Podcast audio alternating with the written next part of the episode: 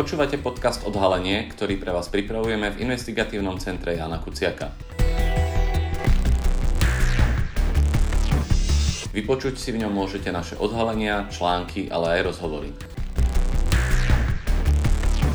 Dnes rozhovor o Putinovi blízkych podnikateľoch so slovenskými pasmi.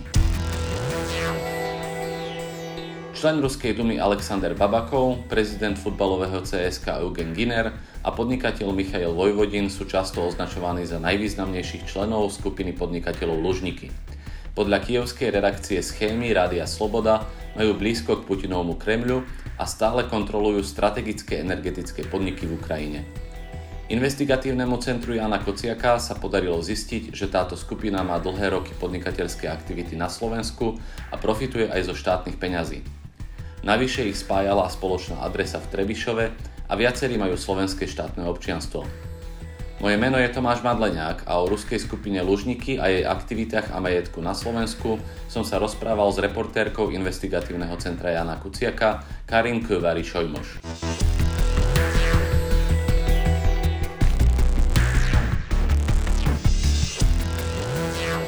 Vo svojom najnovšom článku píšeš o tej skupine Lužniky. Chcem sa ťa spýtať, kto do nej patrí a čo si pod týmto pomenovaním, ktoré mi pripomína neoficiálne názvy slovenských mafiánskych gangov z 90. rokov, mám vlastne predstaviť. Keď hovoríme vlastne o tej skupine Lužníky, tak tie najvýraznejšie tváre sú Aleksandr Babakov, Eugen Giner a Michal Vojvodín. Alexander Babakov je e, politik ruský, Eugen Giner, on je prezidentom e, futbalového klubu a Michal Vojvodin je vlastne podnikateľ, on je medzi nimi ten najmenej výrazný, ako to môžem takto pomenovať. A keď už hovoríme o samotnej tej skupine, že prečo je to skupina Lužníky, tak e, ich história vlastne siaha až do 90. rokoch, keď získali kontrolu nad moskovským trhoviskom a štadiónom v Lužnikách, takže preto to meno vlastne, preto je to skupina Lužníky podniky. Keď už hovoríme o tých e, prepojeniach a prečo je vlastne táto skupina dôležitá, tak e, viacerí hovoria o tom, že táto skupina má veľmi blízko k ruským štátnym orgánom.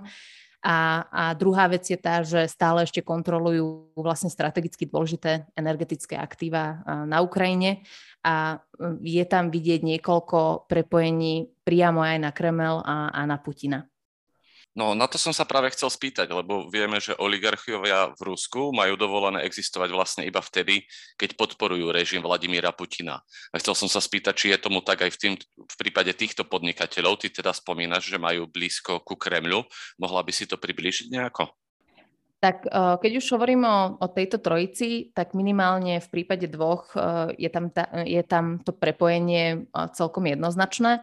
Tak by som začala s tým najvýraznejším hráčom alebo najvýraznejším členom tejto skupiny, ktorým je Aleksandr Babakov.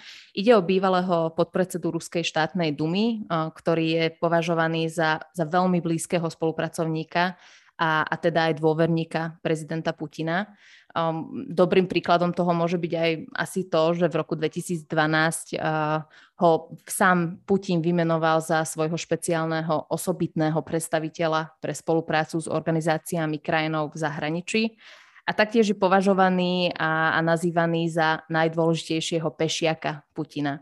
Um, ak sa pozrieme na jeho aktivity, um, je, je nazývaný aj ako vykonávateľ cieľov Kremla a, a tam uh, asi je veľmi zaujímavé alebo dôležité spomenúť napríklad obvinenie uh, amerického ministerstva spravodlivosti, uh, ktorý ho spolu s dvoma ďalšími jeho spolupracovníkmi vlastne ov, uh, obvinil uh, z, z prisahania s cieľom ovplyvniť politiku Spojených štátov uh, v záujme Ruska a to pomocou dezinformácií a, a dezinformačných kampaní.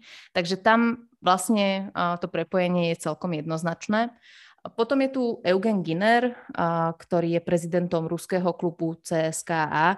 Ide o ústredný športový klub armády a, a taktiež je asi dôležité e, spomenúť aj to, že ide o partnera ruskej štátnej korporácie Rostech, e, ktorá vyrába a, a vyváža aj high-tech priemyselné produkty pre civilné a aj vojenské účely. A tam v tomto biznise je vlastne napojený aj e, bývalý dôstojník FSB, takže asi aj v tomto prípade je jednoznačné, že že ako sa vlastne osoba Eugena Ginera spája s Kremlom. A, a potom ten najmenej výrazný z nich je práve Michail Vojvodin, ako som mu spomínala, pretože on navonok vyzerá, že nezastáva žiadny politický alebo biznis post. Na druhej strane spoločne s Babakovom a Ginerom sa spomína aj v takých prípadoch, kde je veľmi pravdepodobné, že aj on sám vlastne konal alebo mal istú úlohu v naplnení cieľov a záujmov Kremla. Dobrým príkladom toho je napríklad pôžička pre krajne pravicovú líderku vo Francúzsku Marine Le Pen, kde vlastne objavuje sa v prípade ruskej pôžičky aj spoločnosť, ktorý je napojený na Vojvodina. Uh-huh, chcel som sa spýtať ešte, že či sú členovia tejto skupiny kvôli tejto blízkosti Kremľu dnes, keď Rusko napadlo Ukrajinu, tiež na nejakých sankčných zoznamoch, či už Európskej únie alebo iných štátov? Priamo ako fyzická osoba na sankčných zoznamoch sa objavuje len Aleksandr Babakov. E, najprv sa objavil na, na sankčnom zozname Európskej únie, pretože on sám ako člen e, e, štátnej Ruskej dumy zahlasoval za, za anexiu Krymu, takže automaticky sa tým pádom, že, že, že za to zahlasoval, sa dostal na tie sankčné zoznamy. Okrem toho sa objavuje a figuruje aj na amerických sankčných zoznamoch a, a taktiež na, na ukrajinských sankčných zoznamoch. Ukrajina na ňo vlastne uvalila tzv. neobmedzené sankcie. Potom na amerických sankčných zoznamoch nájdeme aj e, spomínaný klub SCKA, takže klub e, Eugena Ginera, ale ako fyzická osoba tam Giner e, nefiguruje. A Michal Vojvodín nie je na žiadnom sankčnom zozname. Na druhej strane je na ňo vydané zelené upozornenie Interpolu, čo vlastne v praxi znamená, že ide o varovanie pred trestnou činnosťou osoby, ktorá sa považuje za za možnú hrozbu pre verejnú bezpečnosť. E, tam na tej karte e, sa spomína napríklad pranie špinavých peňazí.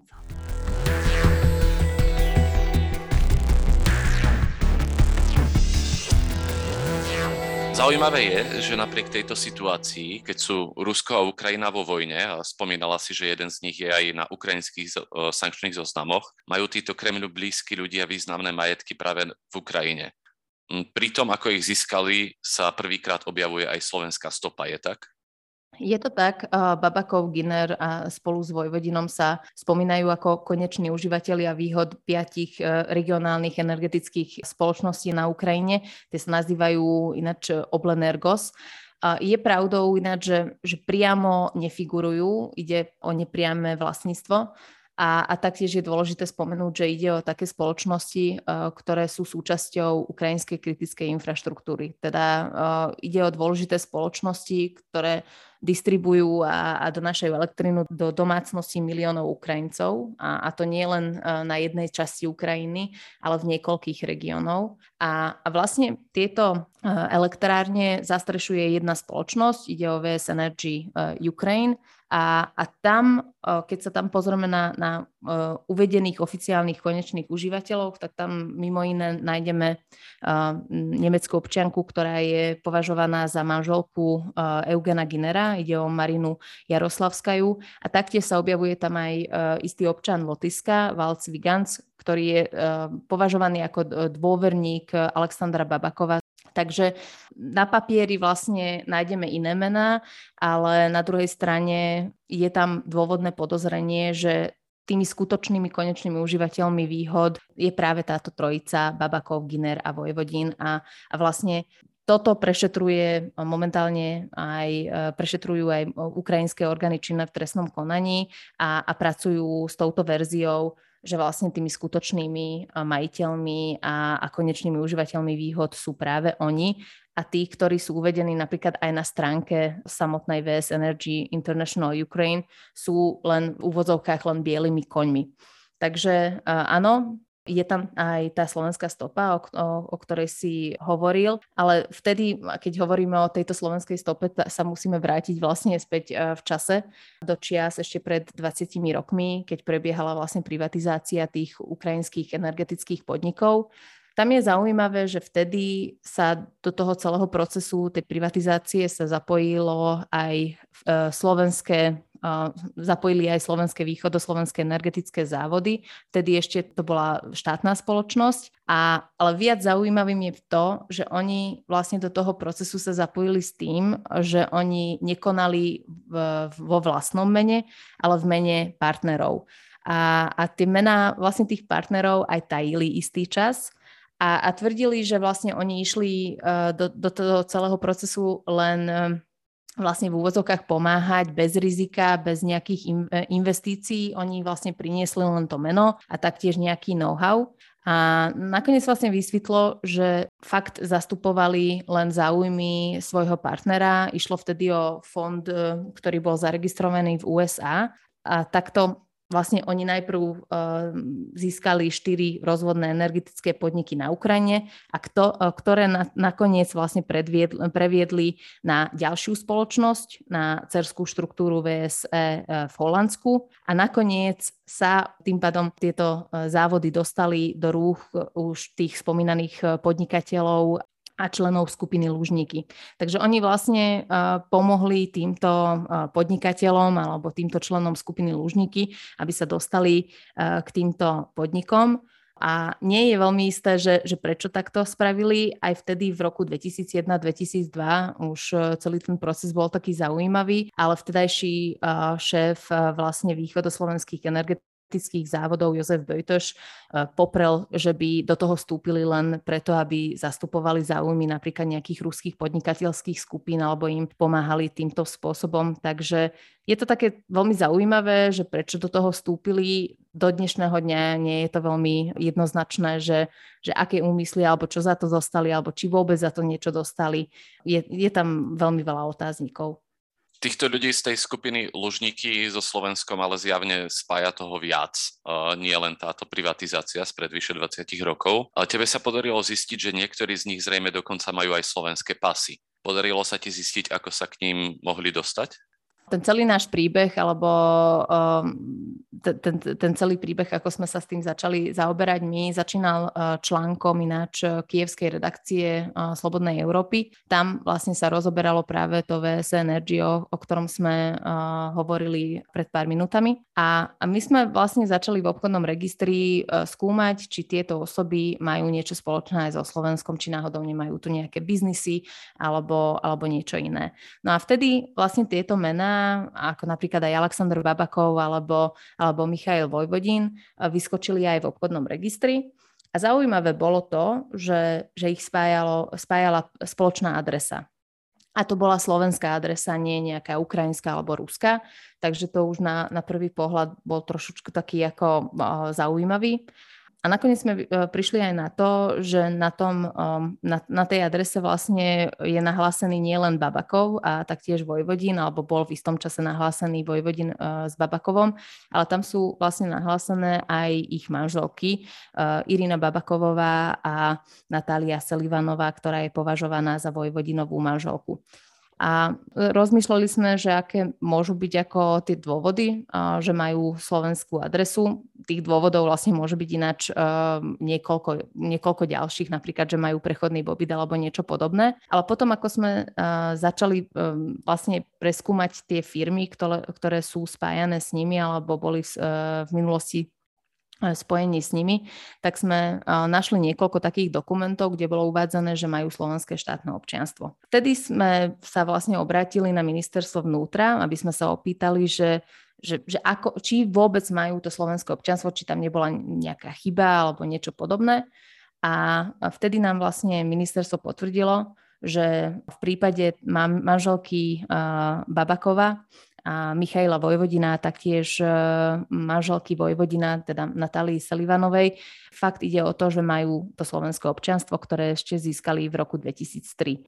Pýtali sme sa aj na dôvody, že, že ako sa dostali vlastne k slovenskému pasu a oni nám vlastne e, poslali zákla, e, zákonné ustanovenie, ktoré hovorilo o tom, že tie dôvody sú vlastne dôvody v úvozovkách chodných osobitného zretela, aby som presne citovala zákon a najmä ak ide o osobu, ktorá sa významne zaslúžila o prínos pre Slovenskú republiku vo viacerých oblastiach, ako je napríklad ekonomická oblasť, vedecká, kultúrna alebo technická. alebo ak ide o osobu, e, ktorej bolo priznané postavenie tzv. zahraničného Slováka. Ale z toho sme vlastne sa nedozvedeli, že aký bol ten presný dôvod, takže sme sa obratili opäť na to ministerstvo a sme sa pýtali, že áno, podľa toho zákona je tam viacero možností, čo mohlo byť e, tým dôvodom, ale nás by zaujímalo, že presne o čo išlo, či fakt sa zaslúžili o nejaký prínos, alebo bolo im vlastne priznané to posta- e, postavenie zahraničného Slováka.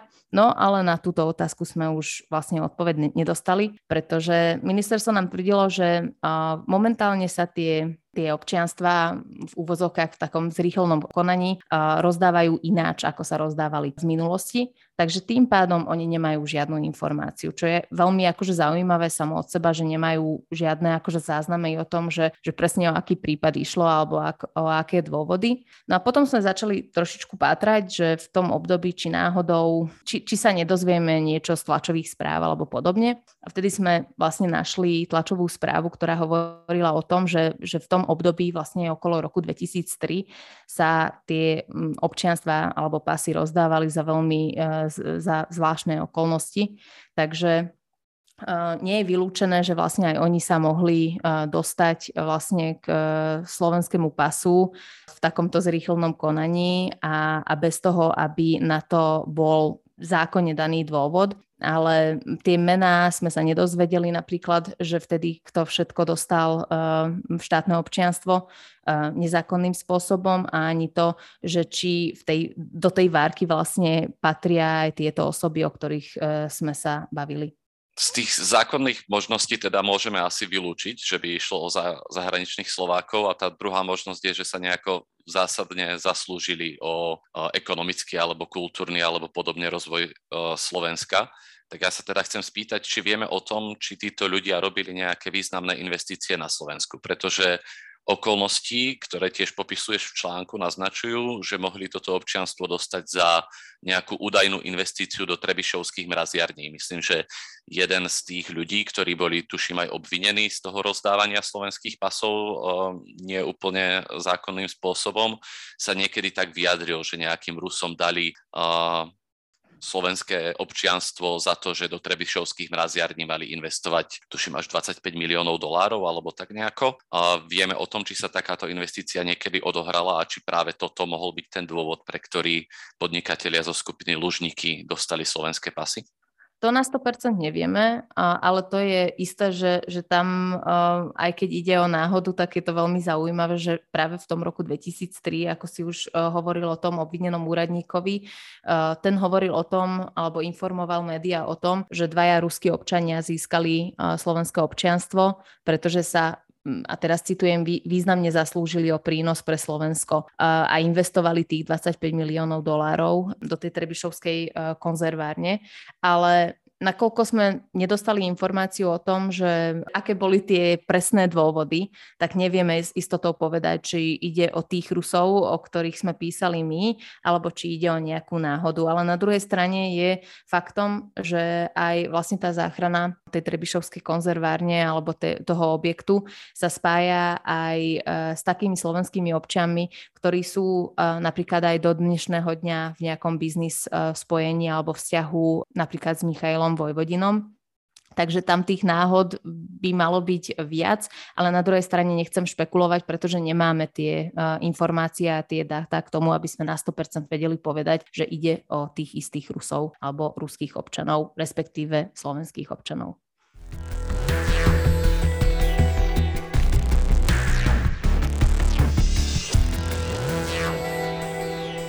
Neskôr však títo Rusi nejaké podnikateľské aktivity na Slovensku predsa len rozbehli. Dodnes jeden z nich vlastní podiel v solárnych elektrárniach na východe, pričom podľa toho, čo píšeš, ide o dobrý štátom dotovaný biznis.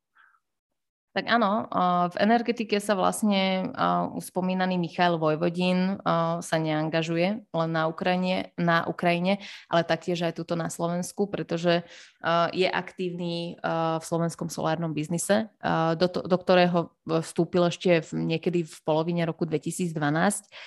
Jeho meno sa priamo v obchodnom registri objavuje v prípade piatich firiem, ktoré podnikajú v oblasti fotovoltaiky a, a v každej spoločnosti vlastní presne 49%.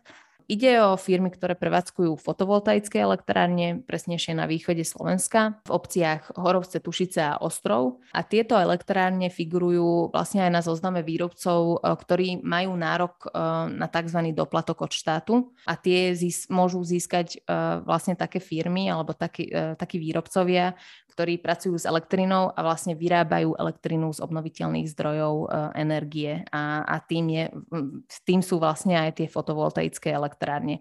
A ide o celkom dobrý biznis, pretože len od roku 2012, čo sme sa pozerali na dáta od, od URSO, tak len od roku 2012 ako sme sa e, pozerali na tie dáta od URSO, tak dostali od štátu vyše 17,5 milióna eur, čo je, čo je výrazná suma a skoro každý rok dostávajú skoro 2 milióny eur, čo je taktiež, ak to takto rozoberieme na, na, na, na ročné obdobie, je to celkom, celkom veľa. Uh-huh. Ako hovoríš, on tam vlastní presne 49% v prípade každej z tých solárnych elektrární a zvyšok vlastne nejakí Slováci. A to sú tí istí ako v prípade tých trebešovských konzervární. Áno, istá časť tam uh, jeho obchodnými partnermi uh, je vlastne trojica Slovákov, presne ešte Štefan Sojker, uh, Robert Vysoký a Jaroslav Kocák. Oni vlastnia tých zvyšných 51%. A to je také zaujímavé, že uh, v prípade tých firiem, aj tých solárnych elektrární a aj Trebišovského teraz už uh, pomenovaný ako priemyselný park, um, ten spomínaný, tá spomínaná továreň, tak tam vlastne uh, sme vždy narazili na tie isté mená, presnejšie hlavne na Jaroslava Kocáka a Roberta Vysokého.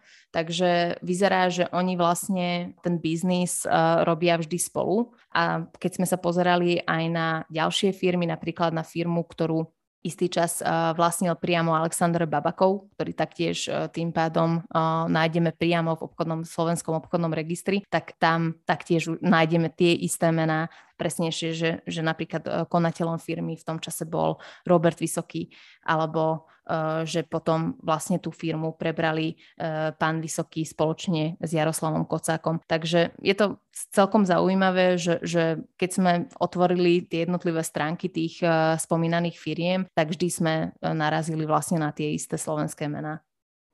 Zaujímavé je, že štátne peniaze skončili aj v ďalšej firme týchto troch Slovákov. Teraz mám na mysli tú, ktorá sa zameriava na obnoviteľné hnojiva alebo niečo podobné. Chcem sa ťa spýtať, či by si mohla priblížiť, že o aké peniaze išlo a či máme nejaké indície o tom, že aj v tejto firme mohli byť zainteresovaní tí ruskí podnikatelia zo skupiny Lužníky. Áno, keď už hovoríme o tom spojení, tak keď už bereme tú osobu Michaila Vojvodina, tak tam ešte jedno vlastne spojenie, alebo respektíve viacero spojení ešte tam je s tými Slovákmi. Michal Vojvodín sa objavoval nepriamo aj vo firme Rokosan. Ide o firmu zo Sečoviec, ktorá vlastne vyrába hnojiva z odpadového peria. Ide o vlastne firmu, ktorá sa snaží vlastne vyrábať hnojivo z, z ekologických uh, materiálov a, a konateľmi tej spoločnosti Rokosan sú opäť tí istí Slováci Kocák, Söka a Vysoký. A um, ide o firmu, ako som už hovorila, ktorá sa snaží o tú výrobu tých uh, ekologických hnojív. Hovoria o, o, o sebe, že majú vlastnú a jedinečnú technológiu, na ktorú získali patent vo viacerých krajinách a, a práve e, táto spoločnosť Rokosan e, v minulosti získavala aj štátne dotácie cez e, Slovenskú agentúru pre medzinárodnú rozvojovú spoluprácu, ide o Slovakade. Oni vlastne dostali 50 tisíc eur, dvakrát, dvakrát 50 tisíc eur na dva projekty v oblasti rozvojovej spolupráce v Moldavsku a, a na Ukrajine. A potom sa ešte objavila ešte jedna ďalšia firma, ktorá je v prepojení s Rokosanom. Ide o firmu Rokovia, ktorá získala ďalších 100 e, tisíc eur na podporu udržavateľného a spravodlivého sociálno-ekonomického rozvoja Ruánskej republiky. To bolo vlastne presný názov e, toho projektu. Zaujímavé je, že Ide o firmu, ktorá je považovaná napríklad aj ministerstvom zahraničných vecí e, za úspešnú firmu. Oni napríklad chodia aj na všelijaké expo podujatia a sú vlastne prezentovaní ako úspešná slovenská firma. A v prípade tohto projektu za 100 tisíc eur, čo dostali od Slovakade, tak napríklad tam k tej úspešnej organizácie celého toho projektu, ktorá bola financovaná z týchto prostriedkov, priamo zagratulovala aj štátna tajomnička Ingrid Brodsková. Takže tam je vidieť, že tam existuje istý vzťah alebo nejaká, na nejakej úrovni nejaká spolupráca medzi rezortom diplomácie a a medzi, medzi touto firmou alebo medzi týmito firmami e, okolo Rokosanu. My sme sa snažili napríklad nakontaktovať ministerstvo, že presne za aké okolnosti funguje táto spolupráca, kedy sú, odkedy sú v kontakte, či napríklad majú nejaké, ja neviem, meetingy a podobne, pretože uh, sme potom našli niekoľko aj článkov uh, na internete, kde sme sa mohli dočítať, že napríklad práve štátna tajomnička Brodsková sa stretla s predstaviteľmi uh, Rakosanu, ale na tieto otázky sme od ministerstva ani po dvoch týždňoch nedostali žiadnu odpoveď, čo je veľmi zvláštne. Sme sa snažili ich aj urgovať, ale e, nakoniec tá odpoveď vlastne e, neprišla. A faktom je, že, že navonok môže vyzerať, že ide o dobrú, inovatívnu spoločnosť, úspešnú, e, ktorá má spoluprácu aj, ako som už spomínala, s ministerstvom zahraničných vecí. No ale keď vlastne rozklikáme tú vlastnickú štruktúru Rokosanu, tak e, tam sa opäť vynára niekoľko otázok. Pretože jedna vec je táto spolupráca, to ako sa oni e, prezentujú, ale na druhej strane tam vidíme priamo aj prepojenie vlastne na tú skupinu Lužníky, pretože v minulosti, ako sme to našli v obchodnom registri, tam 20% firmy vlastnila priamo manželka Alexandra Babaková Irina a, a potom v istom bode uh, do firmy vlastne nastúpila manželka Michaila Vojvodina, uh, Natália Selivanová, ktorá aj v súčasnosti vlastne vlastní 20% uh, z firmy. A potom jedna vec je vlastne tá vlastnícká štruktúra, ale ďalšia vec je tá, že keď sme otvorili tie účtovné závierky e, Rokosanu, tak sme našli niekoľko veľmi zaujímavých e, požičiek, presnejšie krátkodobé finančné výpomoci od ďalších firiem. Napríklad 400 tisíc eur e, im požičala Pensham International Limited, ktorá je zapísaná v daňovom raji v Karibiku na ostrovoch Svetý Krištof a Nevis. Zaujímavosťou je, že, že táto spoločnosť sa napríklad objavila aj v databáze Paradise Papers, ale to, že kto presne e, za, za tou spoločnosťou stojí, nevieme ale okrem nich e, vlastne, alebo okrem tejto spoločnosti dostali požičku aj od ďalšej spoločnosti. Tam tá čiastka už bola výrazne väčšia, išlo o 3 milióny eur, ktorú vlastne uh, Rokosanu poslala spoločnosť uh, vtedy ešte Dartford Services Limited. Je taktiež o, o offshore spoločnosť a, a nevieme, že kto presne figuruje alebo kto stojí za tou spoločnosťou. A, a medzičasom vlastne ten dlh aj prešiel na ďalšiu schránkovú firmu, firmu na, na tzv. Meraldic Limited alebo s názvom Meraldic, uh, Meraldic Limited a opäť sme sa na veľa vecí akože neprišli, pretože vo veľkých globálnych databázach sme túto spoločnosť nenašli, ale potom podľa čiastkových informácií máme také indície, že môže byť e, spojiteľná s osobou Eugena Ginera, respektíve jeho e, rodinnými príbuznými. Takže je to veľmi zaujímavé, že, že okrem toho, že tam e, existuje aj priame prepojenie vlastne na rodinných príbuzných na členov skupiny Lužníky. Tam nájdeme aj veľmi zaujímavé pôžičky, na ktorých sme sa aj pýtali priamo konateľa firmy Rokosan a, on nám vtedy povedal, že tie finančné výpomoci vybavoval priamo Michal Vojvodin, takže on, on na nejaké konkrétnejšie otázky už nevedel odpovedať.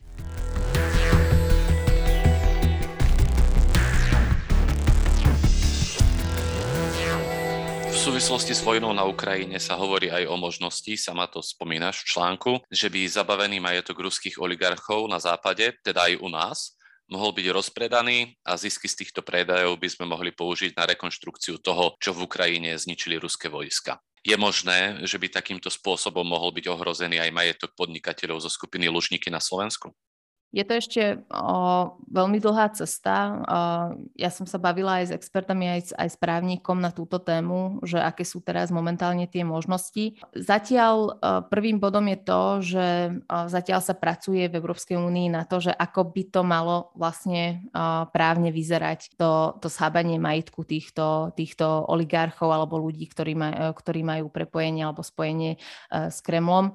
Takže teraz sme vo fáze, že keď aj sa nejaký, skryté, e, nejaký skrytý majetok sa nájde, tak e, ten sa momentálne môže len zaistiť, ale zatiaľ nič, ďalšie kroky ešte nemôžu e, s tým majetkom vlastne spraviť. Je dôležité spomenúť, že veľmi dôležitý je aj samotný ako bod a a, a začiatok toho celého procesu, že sa najprv vlastne ten skrytý majetok musí, musí sa na ten skrytý majetok prísť a, a nájsť. Takže z tohto hľadiska je veľmi dôležité, aby aby vlastne sa skúmali tie všelijaké prepojenia a kde všade môžu mať vlastne tí ľudia blízky Putinovi alebo blízky e, ruskému režimu napríklad majetok. A druhá vec je tá, že čo som sa bavila aj s právnikom, že v prípade napríklad, keď bereme priamo, ja neviem, eh, tie fotovoltaické elektrárne, v ktorých má 49% Michail Vojvodín, tak eh, v Európskej únii je vlastne taký ustálený úzus, že, že sankciovaná osoba, a tu musím vyzdvihnúť, že napríklad Michail Vojvodín ešte nie je na žiadnom sankčnom zozname a je otázne, že či sa vôbec eh, na nejaký takýto zoznam dostane, že či tá, takáto osoba, ktorá je na sankčnom zozname, či, či už e, priamo alebo nepriamo, e, musí vlastniť väčšinu v danej spoločnosti, aby sa mohlo vlastne siahnuť na tú celú firmu. Takže ak, ak to takto uzavrieme, tak 49% e, na to jednoducho zatiaľ nestačí.